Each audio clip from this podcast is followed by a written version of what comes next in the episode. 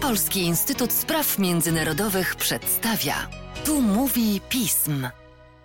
Tu mówi pism, a ja nazywam się Sara Nowacka i zapraszam do odsłuchania drugiego odcinka jednego z formatu naszych podcastów, czyli Fokusa, gdzie razem z naszymi ekspertami i ekspertkami przybliżamy różne tematy z ich kręgu zainteresowań. Naszym dzisiejszym gościem jest Jędrzej Czerep, ekspert pism do spraw państw afrykańskich i koordynator programu Bliski Wschód i Afryka. Cześć Jędrzeju. Cześć. Jędrzej w październiku był w Liberii w ramach misji obserwacyjnej wyborów, których pierwsza tura odbywała się dziesiątego października. Były to połączone wybory prezydenckie z wyborami parlamentarnymi. Liberia ma taką dosyć specyficzną historię i jest też specyficznie umiejscowiona w Afryce Zachodniej. To były pierwsze wybory, które państwo organizowało samodzielnie, nie były nadzorowane przez O N Z, co miało miejsce od czasu zakończenia wojny domowej w dwa tysiące trzecim roku. Czy możesz powiedzieć, jak wygląda kondycja Liberii w tej chwili? Na ile rzeczywiście zorganizowanie tych wyborów można nazwać pewnego rodzaju pozytywnym przełomem w historii tego kraju? Na pewno. Liberia ma o wiele dłuższą historię niż ta z kilku ostatnich dekad. To jest w ogóle pierwsze państwo afrykańskie założone na początku dziewiętnastego wieku, nie licząc Etiopii, które pojawiło się na mapie świata. Ale wojna zmieniła wszystko. Od dziewięćdziesiątego roku do dwa tysiące trzeciego roku kraj pogrążył się w kompletnej ruinie, w kompletnym chaosie. Żeby z niego wyjść, potrzebne było po pierwsze i interwencje, i później wsparcie z zewnątrz, głównie nadzorowane przez O N Z. Siły O N Z-owskie w tym kraju były do dwa tysiące osiemnastego roku. No zresztą wielki budynek O N Z-u w centrum Monrovii to dalej jest jedno z najważniejszych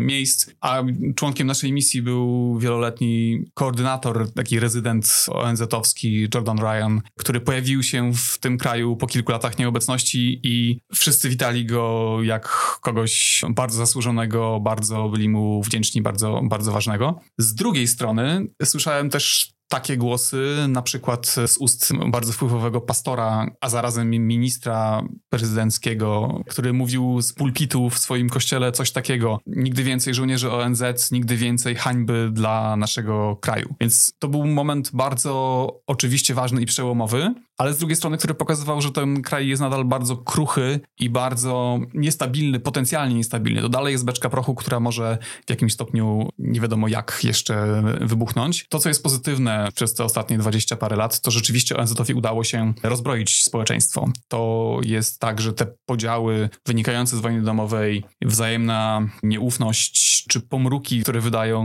dawni przywódcy partyzanscy tu i ówdzie, nie są aż tak groźne, dlatego że ludność nie ma broni. Jeśli do czegoś może dojść, to raczej przy użyciu pałek czy kamieni, a nie kałasznikowów. Tym niemniej rzeczywiście to było wielkie wyzwanie logistyczne. Do tej pory to O N Z docierał do tych wszystkich odległych miejsc w całym kraju, żeby wybory zorganizować. Organizował nie tylko materiały, ale też całą i logistykę, ale też no, nadzorował pracę komisji wyborczej, organizował cały proces, wymyślał i organizował. Tutaj zostało to zrobione po raz pierwszy samodzielnie. Było to o tyle trudne, że w Liberii wybory odbywają się zawsze o tej samej porze roku, według określonej w konstytucji ściśle daty, która to tak się przypadkowo złożyło, że odbywa się w porze deszczowej. To jest pierwszy, chyba drugi wtorek, jeśli się nie mylę, października każdego roku. Wtedy jeszcze padają deszcze, to jest końcówka pory deszczowej, cały kraj tonie w błocie i jest szalenie trudne dotrzeć do odległych miejsc, do tego są potrzebne, potrzebne jest wynajmowanie łodzi, głównie to transport morski jest tutaj potrzebny, żeby,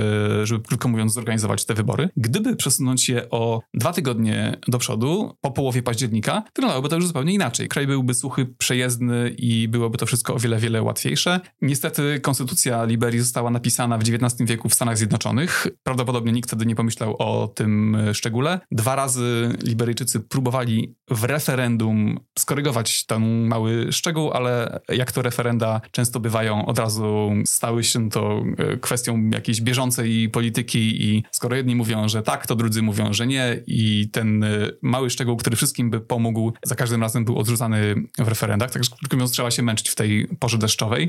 Miałem wrażenie w dniach poprzedzających głosowanie, że rzeczywiście napięcie rośnie. Było takie poczucie, że być może nie damy sobie rady, być może ta komisja wyborcza jest w rękach prezydenta i jego ugrupowania. Nieufność wobec tego, wobec niej narastała i była dosyć duża. Było takie napięcie, ludność kupowała wodę, kupowała ryż, obawiając się, że będzie źle. Ale jak na razie po tej pierwszej turze wygląda na to, że Liberyjczycy naprawdę dali radę i mogą być z siebie dumni.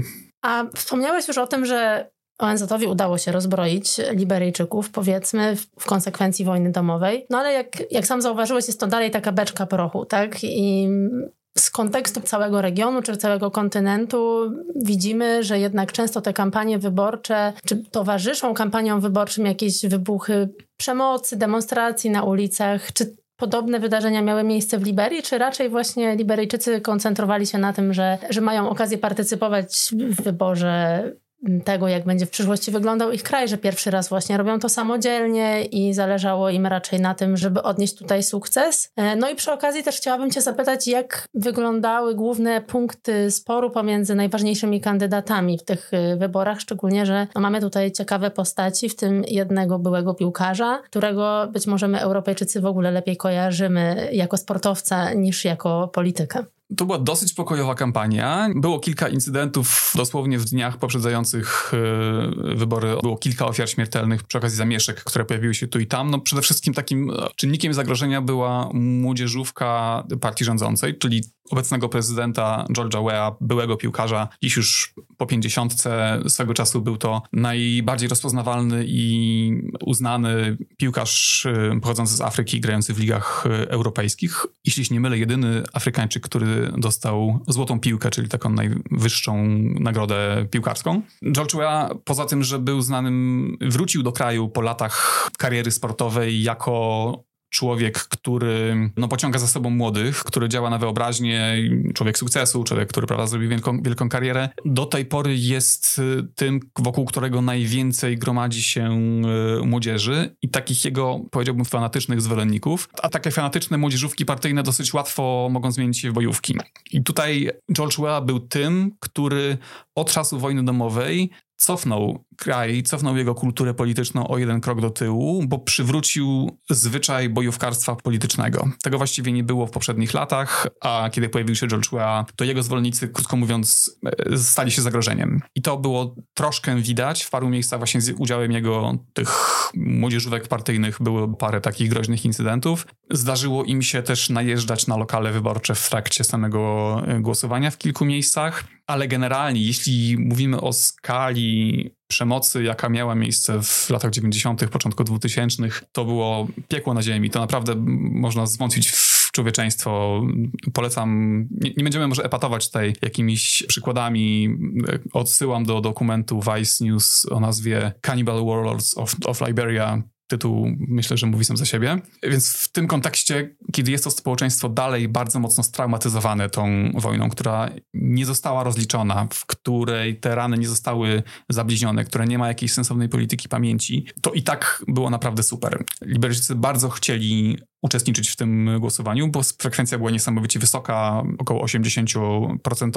I widać było wielki profesjonalizm ze strony personelu lokali wyborczych, wielkie zaangażowanie ze strony delegatów partii, którzy siedzieli, obserwowali i współuczestniczyli w tym głosowaniu. W każdym lokalu było ich kilkunastu mniej więcej, którzy siedzieli tam do późnej nocy, żeby cały, cały proces dokładnie monitorować. Więc ze strony samych Liberyjczyków było widać duży entuzjazm i dużą chęć wzięcia tej odpowiedzialności za, za własny kraj. Natomiast jeśli mówimy już o klasie politycznej, to sytuacja wygląda, wygląda troszkę inaczej, bo tutaj, tak jak mówiłem, wojna domowa nie została rozliczona. To oznacza, że jej najgroźniejsi uczestnicy, dowódcy partyzanccy czy no, niszczyciele Liberii nadal odgrywają rolę polityczną. Jeden z nich, słynny na świecie Charles Taylor, człowiek, który jest synonimem krwawych diamentów, który był podpalaczem i Sierra Leone i Liberii. Obecnie siedzi, osiaduje co prawda wieloletni wyrok więzienia. Natomiast jego żona jest współkandydującą razem z George'em Weah, z tym naszym europejskim, prawda, piłkarzem. I na, na plakatach widzimy takie zestawienie Weah Taylor, co jak dla mnie wygląda szokująco, ale już no, powiedzmy jest normalne w w tym kontekście liberyjskim. Z drugiej strony Joseph Boakai, czyli jego przeciwnik, za nim stoi drugi okrutny przywódca partyzancki Prince Johnson, który tak się złożyło, że nadal cieszy się pewną popularnością w swoim rodzinnym okręgu i on jest tym, który wnosi hurtowo głosy z powiatu Nimba, który jest ważny do tego, żeby, żeby wybory wygrać. W związku z tym każdy, kto chce wybory wygrać, musi się dogadać z Princem Johnsonem po to, żeby on poparł i wniósł ten swój blok głosujący ze swojego powiatu. Prince Johnson stał w tych wyborach za przeciwnikiem George'a Weah, czyli i jedni i drudzy mieli za sobą bardzo mroczne siły, k- które mówiły o tym w wywiadach czy gdzieś tam w wypowiedziach, że jeśli wybory nie pójdą po naszej myśli, to kraj wróci do wojny, to my zmobilizujemy naszych ludzi i mogą powrócić walki. Czy to była retoryka tylko, czy to było rzeczywiste zagrożenie? Nie wiadomo. To się okaże tak naprawdę po drugiej turze, która będzie czternastego listopada, ale w tym kontekście niezaleczonych ran w Liberii to powodowało rzeczywiście narastające napięcie i wielki niepokój, który przynajmniej w tym pierwszym etapie się no, nie potwierdził, czy nie, nie, nie był uzasadniony. Zanim przejdziemy do kontekstu takiego bardziej regionalnego, chciałam cię zapytać jeszcze o jedną rzecz, która mnie może trochę bardziej nawet osobiście zaciekawiła. Mieliśmy jedną kandydatkę, jedną, jedną kobietę startującą w wyborach. Udało jej się uzyskać tylko zero przecinek dwa procent głosów, co może być o tyle zaskakujące, że w kraju takim jak Liberia wydawałoby się, że ta pozycja kobiet, czy w ogóle uczestnictwo kobiet w życiu politycznym jest jakoś już znormalizowane, powiedzmy. No bo wcześniej mieliśmy od dwa tysiące szóstego do dwa tysiące osiemnastego roku pierwszą w ogóle panią prezydent w państwie afrykańskim, Ellen Johnson Sirleaf, no, która właśnie rządziła dwie kadencje, tak? Więc też to poparcie dla niej, powiedzmy, było wyrażone dwukrotnie. Kobiety też partycypowały w tym procesie pokojowym właśnie po dwa tysiące trzecim roku. Oj, kobiety odegrały w ogóle kluczową rolę w doprowadzeniu do końca wojny domowej. To był taki strajk kobiet, które zmusiły partyzantów do prowadzenia do końca rozmów, które toczyły się w, w Akrze, w Ganie.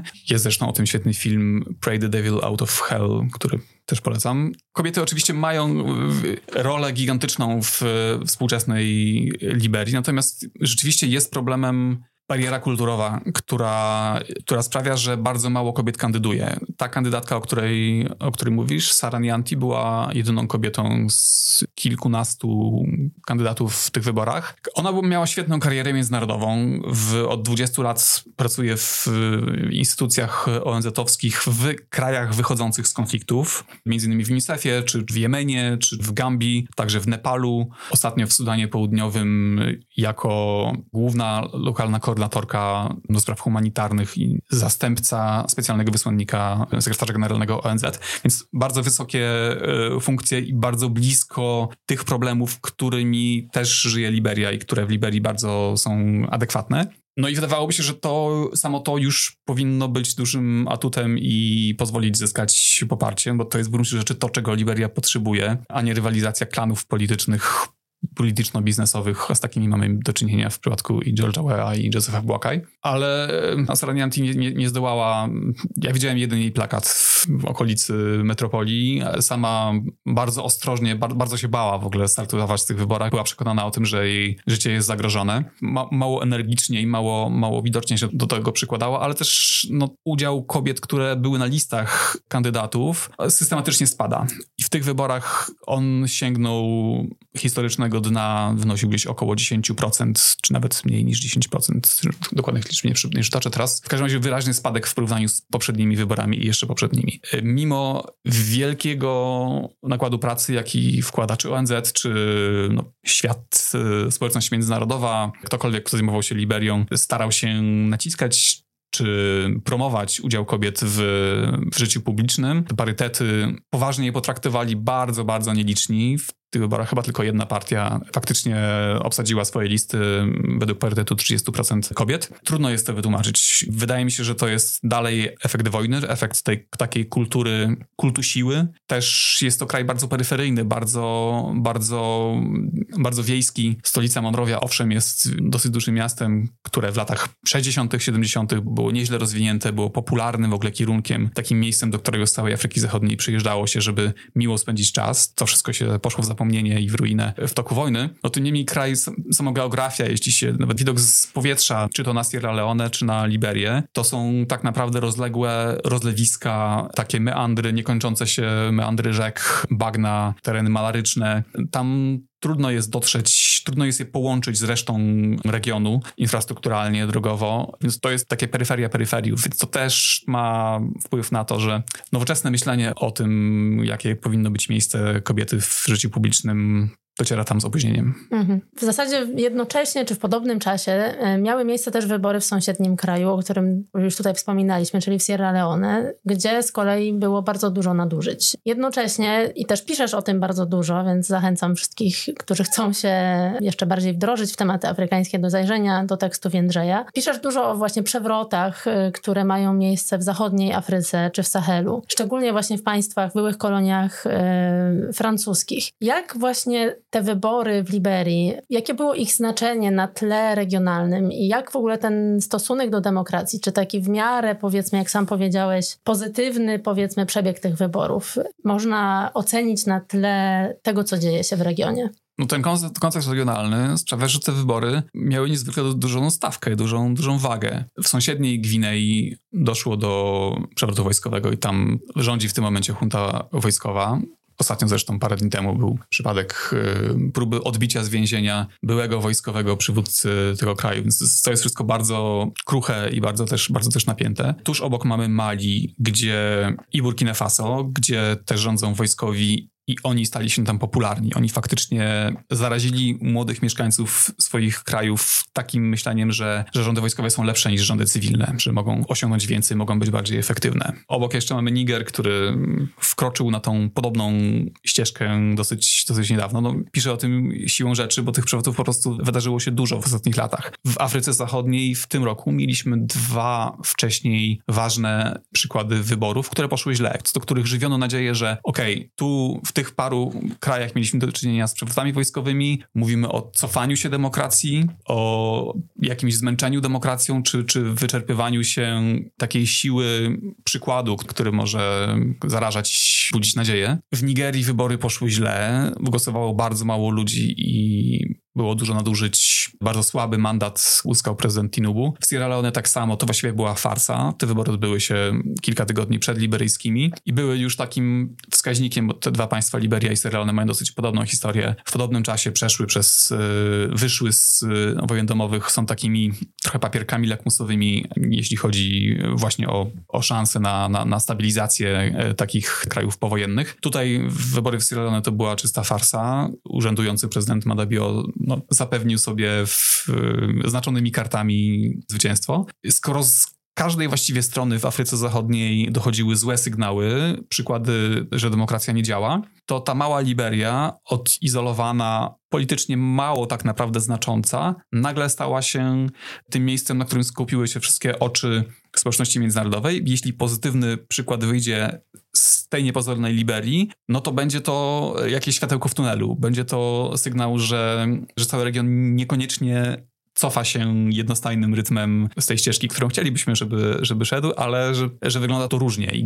gdzieś ktoś się cofa, a ktoś inny idzie do przodu. Ten pozytywny przykład z Liberii, miejmy nadzieję, że utrzyma się po drugiej turze wyborów, nagle zyskał dużego znaczenia i, i miałem wrażenie, że w ostatnich dniach przed tymi wyborami i Unia Europejska i, i O N Z i Stany Zjednoczone zaczęły bardzo mocno patrzeć na, na Liberię i z dużą nadzieją patrzeć na to, że to rzeczywiście ma znaczenie Dla, dla tego, w jakim kierunku pójdzie cały region. Liberia też jest dosyć specyficzna, jeśli chodzi o jej takie, powiedzmy, umocowanie tych wpływów, powiedzmy, mocarstw na to, co dzieje się w Afryce. Te państwa frankofońskie, o których wspominaliśmy, wiele z tych rzeczy, które się tam dzieje, jest częściowo powiązane z takim narastającym antyfrancuskim nastrojem, jako właśnie byłym kolonizatorem, który cały czas próbował dominować jakoś te państwa. Liberia była takim specyficznym trochę projektem, można powiedzieć też kolonialnym, choć pod płaszczykiem tworzenia właśnie pierwszej demokracji w Afryce przez Stany Zjednoczone. Już na przykład nawiązywałeś do tego, że kandydaci na prezydentów startują od razu razem z wiceprezydentem, co właśnie wynika z tego, że nawet ten system wyborczy jest skopiowany w zasadzie ze Stanów Zjednoczonych. Czy możemy zrobić jakąś parabolę między tymi takimi właśnie antyfrancuskimi nastrojami w Afryce frankofońskiej,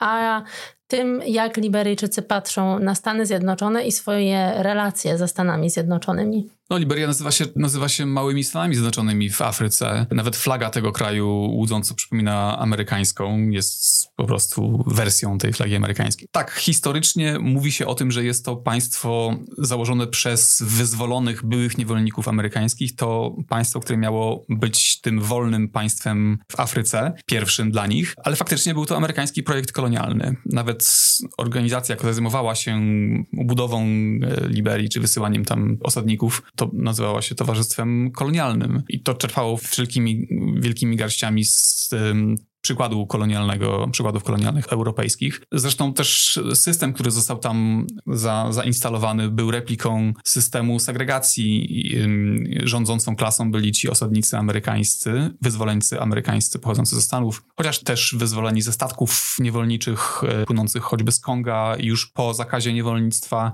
przychwytywanych przez marynarkę, czy to amerykańską, czy brytyjską na, na Oceanie Atlantyckim. Więc tych grup mamy więcej, to się nie tylko pochodzenia amerykańskiego. W każdym razie ta elita, która rządziła przez ponad sto lat w tym kraju, była bardzo mocno powiązana ze Stanami Zjednoczonymi. I do dzisiaj jest to kraj najbardziej związany z Ameryką ze wszystkich afrykańskich. Jest to też kraj, w którym bardzo łatwo jest zostać amerykańskie obywatelstwo, w którym właściwie każdy przedstawiciel elity jedną nogą jest w Stanach, drugą nogą jest, jest w Liberii. I w którym Stany Zjednoczone mają dużo do powiedzenia. No, Stany Zjednoczone choćby w zeszłym roku użyły ustawy Magnickiego po to, żeby obłożyć sankcjami trzech bardzo wysokich urzędników administracji prezydenta Weah. Jego ministra do spraw prezydenckich, czyli takiej prawej ręki, szefa administracji portu w Monrovii, między innymi. To są dosyć bezprecedensowe przypadki, bo względem innych krajów afrykańskich takich ruchów nie mamy ze strony amerykańskiej. Też przed tymi wyborami Stany Zjednoczone wydały takie ostrzeżenie, że ktokolwiek będzie manipulować przy procesie wyborczym, to dostanie dożywotni zakaz wjazdu do Stanów Zjednoczonych. W przypadku Liberii to rzeczywiście ma znaczenie, bo większość przedstawicieli elity prowadzi tam swoje, swoje interesy, czy ma tam swoje jakieś zaplecze. Więc Stany Zjednoczone są tym krajem, który może uderzyć pięścią w stół i może coś wymóc na Liberii, czy to na władzach, czy to, czy to na, na, na opozycji, ale nie jest tak odrzucany jak Francuzi w byłych koloniach francuskich. To nie jest tak, że Amerykanie na przykład kontrolują biznes w Liberii, czy nie jest tak, że sterują za, za pleców um, działaniami polityków. Francuski przykład jest jednak dosyć wyjątkowy. Te związki pozostały tam nieformalnie, niezwykle silne, na przykład w formie faktycznego monopolu firm francuskich na kontrakty państwowe. Już w dobie niepodległości, po dekolonizacji, kiedy te państwa formalnie są niepodległe, ale faktycznie pozostały nadal bardzo zależne od Francji. Francuzi robili tam duże pieniądze. W przypadku Stanów Zjednoczonych tego nie ma. To jest z punktu widzenia Ameryki jednak pewna wysepka, pewien jakiś taki mały, nieznaczący gospodarczo daleki kuzyn, którym co prawda wiąże ich pewna wspólna historia i wspólny sentyment i z tego powodu Stany Zjednoczone mają też tam wpływ i są słuchane, ale nie jest tak, że Stany Zjednoczone na co dzień mącą w Liberii i, i, i jakoś nią, prawda, sterują. No w związku z tym też nie ma tych nastrojów antyamerykańskich, takich jakie mamy w przypadku antyfrancuskich. Też popkultura amerykańska jest, prawda, na całym świecie niezwykle popularna. Koszulki, nie wiem, flagi amerykańskie, to jest coś, coś, coś fajnego i Liberyjczycy są do tego dosyć przywiązani. Nie palą tych flag na, na ulicach, tak jak to ma miejsce z flagami francuskimi. Stany Zjednoczone owszem mają dużo do powiedzenia, ale w tym układzie międzynarodowym nie ma tam zbyt wielu wielkich graczy i wielkich interesów, które by się tam krzyżowały, przeplatały. No w ostatnich miesiącach głośny był przykład Zjednoczonych Emiratów Arabskich, które uzyskały w tajemniczych dosyć okolicznościach dostęp do miliona hektarów y, ziemi w Liberii, około dziesięć procent terytorium Liberii, praktycznie rzecz biorąc na, na, na własność na trzydzieści lat. To są jakieś tajemnicze układy wokół, wokół porozumienia paryskiego i wokół praw do emisji dwutlenku węgla. Skoro Emiraty w jednym miejscu działały na rzecz środowiska, uzyskały punkty kredytowe, prawda, z możliwość wypuszczenia troszkę zanieczyszczeń gdzie indziej i będą chciały to zrobić właśnie w Liberii. Chodziło o to z punktu widzenia władz liberyjskich, żeby po prostu dostać pieniądze przed kampanią wyborczą w sposób szybki i, i łatwy, żeby móc je, móc je wykorzystać. Więc tego rodzaju dziwne ruchy się owszem zdarzają, ale to nie jest tak, że to jest miejsce, którym krzyżują się interesy wielkich mocarstw państw tego świata i które gdzieś tam się ze sobą nawzajem, nawzajem boksują. W Liberii jest dużo Libańczyków, którzy właściwie prowadzą wszystkie sklepy, butiki, takie powiedzmy lepsze, nie wiem, supermarkety czy, czy, czy sklepy odzieżowe w Monrovii. Sam spotkałem takich, którzy przyjechali dopiero co w ostatnich tygodniach z Libanu, pogrążonego w permanentnym kryzysie, ale właśnie dlatego, że już tam od lat pracują i mieszkają ich krewni, którzy ich po prostu ściągają do Liberii, więc Stany Zjednoczone, Emiraty Arabskie, ale chyba lista tutaj się kończy. Mhm. A czy ta historia powiązania ze Stanami Zjednoczonymi odgrywa jakieś znaczenie tak bardziej lokalnie? To znaczy, czy fakt, że ci osadnicy kiedyś dominowali politykę Liberii, czy to dalej jakoś rezonuje w napięciach społeczno-politycznych, czy to już raczej jest pieśń przeszłości? To jest pieśń przeszłości, dlatego że ci osadnicy amerykańscy, którzy tworzyli elitę rządzącą i rządy jednej partii przez ponad sto lat, partia prawdziwych Wigów. No, partii Wigów już nie ma ani w Wielkiej Brytanii, ani w Stanach Zjednoczonych. Istniała w połowie dziewiętnastego wieku i wtedy pojawiła się równolegle z istniejącą w U S A partią Wigów. Pojawiła się ona w Liberii i rządziła do osiemdziesiątego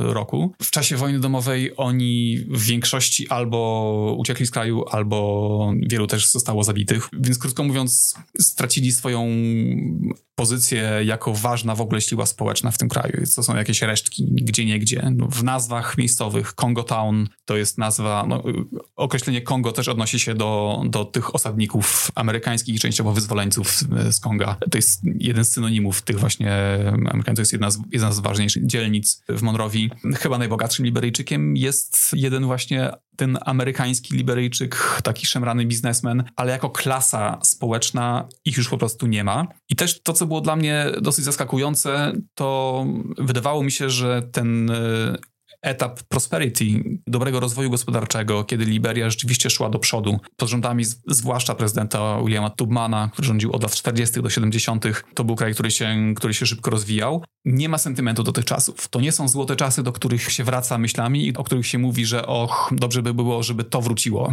Kiedy rządzili, mhm. prawda, osadnicy amerykańscy, to jednak było dla nas lepsze. Nie, nie, nie. To był system bardzo niesprawiedliwy, system segregacji, można go porównać z apartheidem, w którym mieszkańcy, większość Liberyjczyków, dziewięćdziesiąt procent po prostu autochtonicznej ludności nie miała żadnych praw politycznych i nikt do tego nie tęskni. Na koniec nie chcę cię pytać, kto wygra wybory, bo to zawsze jest y, trudne pytanie dla analityków. Poza tym obaj kandydaci mają, w zasadzie mieli wyniki w pierwszej turze na poziomie prawie identycznym, więc tutaj chyba trudno jest y, o jakieś prognozy, ale może jakbyś mógł nam przybliżyć, jak jakie są takie dominujące problemy w debacie między tymi dwoma kandydatami przed drugą turą? To znaczy, co jest najważniejsze dla Liberyjczyków? Co zadecyduje o tym, kto, kto wygra? O wiele więcej można by powiedzieć o programowych propozycjach, czy w ogóle o jakości propozycji i w ogóle intelektualnego zaplecza tych kandydatów, którzy dostali po, po kilka dziesiątek procent głosu. Dwaj główni to są starzy wyjadacze powiązani z klanami polityczno-biznesowymi, George Weah i, i Joseph Boakai. Jak dla mnie ze spotkań z wieloma przedstawicielami wielu, wielu kandydatów to są ci najmniej ciekawi. Tutaj gra przede wszystkim retoryka, młodzieżówki partyjne, dynamika wieców, ale tak naprawdę za tym stoi pustosłowie. George Weah, mimo tego, że był uznanym sportowcem, no takim, codziennie widziałem taki, taki kompleks sportowy, który Weah zbudował, boisk do koszykówki, do piłki nożnej, które zawsze, za każdym razem były puste. To one są po prostu zamknięte na klucz za, za płotem. Nazywa się ten obszar parkiem. Tam spaceruje się czasami po, wokół tych boisk, ale, ale nikt z nich nie korzysta. Weah, jedna z organizacji liberyjskich, liberyjskich think tanków policzyła, że z około trzystu zapowiedzi wyborczych spełnił kilkanaście. Mm. Więc to było wielkie rozczarowanie. Pod względem ruchu w interesie, mówiąc kolokwialnie, jest gorzej niż było wcześniej. Nie przyniósł inwestycji, nie przyniósł robót. No, sama podróż z lotniska do centrum miasta jest jakimś koszmarem. To jest po prostu jedna wielka, trwa to dwie godziny. Jest to rozgrzebana droga, którą George Weah rozgrzebał chyba dwa lata temu po to, żeby ją poprawić. Do tej pory nie została e, zrobiona i, i, i wygląda to fatalnie. Z kolei Boakai obiecuje uspokojenie, czy obiecuje to, że będzie tym głosem rozsądku, ale on tak naprawdę, to jest walka pomiędzy dwoma klanami politycznymi. Pierwszy rządził przez osiem lat po zakończeniu wojny, drugi, drugi rządził przez cztery lata i jest przekonany o tym, że te osiem lat pełne mu się po prostu należy. Więc to jest pytanie my albo oni. Jeśli to my, czyli kontynuacja tego, co robił George Weah, to nie należy spodziewać się jakiejś, jakiejś wielkiej energii w, nie wiem, w ożywianiu gospodarki. Jeśli chodzi o opozycję, to będzie to typowe teraz my. Obsadzanie krewnych i znajomych, systemowa korupcja, do której żaden z nich nigdy nie podchodził jakoś poważnie jako, jak, jako problem. Więc patrzmy bardziej na to. Miarą sukcesu będzie to, że te, te, ta zmiana, czy to przejście od jednej administracji do drugiej odbędzie się w sposób pokojowy, że zaangażowanie obywateli nie zostanie zmarnowane, tylko będzie, będzie no, powodowało włączaniem większym, większym sił oddolnych do, prawda, do współdecydowania o kraju, do tego, że będzie spokojnie, do tego, że armia zachowa się profesjonalnie, do tego, że policja spełni swoje zadanie, choć jest jej bardzo, bardzo mało, a nie liczyłbym tutaj na jakiś skok rozwojowy czy skok jakościowy w rządzeniu. Tutaj z tym to chyba należy odłożyć niestety na półkę jako coś nierealnego. Bardzo Ci dziękuję, Jędrzeju. Państwa raz jeszcze zachęcam do zajrzenia na naszą stronę, zapoznania się z tekstami Jędrzeja, gdzie opisywał przewroty właśnie w Burkina Faso, w Mali, wybory w państwach w Afryce Zachodniej i zachęcam do słuchania naszych podcastów. Dzięki. Dziękuję również. Zachęcam też do subskrybowania naszego kanału. Jesteśmy na wszystkich platformach podcastowych oraz na YouTubie. Zapraszam też do polubienia i śledzenia naszego profilu w mediach społecznościowych i odwiedzania naszej strony internetowej. Raz jeszcze dziękuję za uwagę. Tu mówił Pism.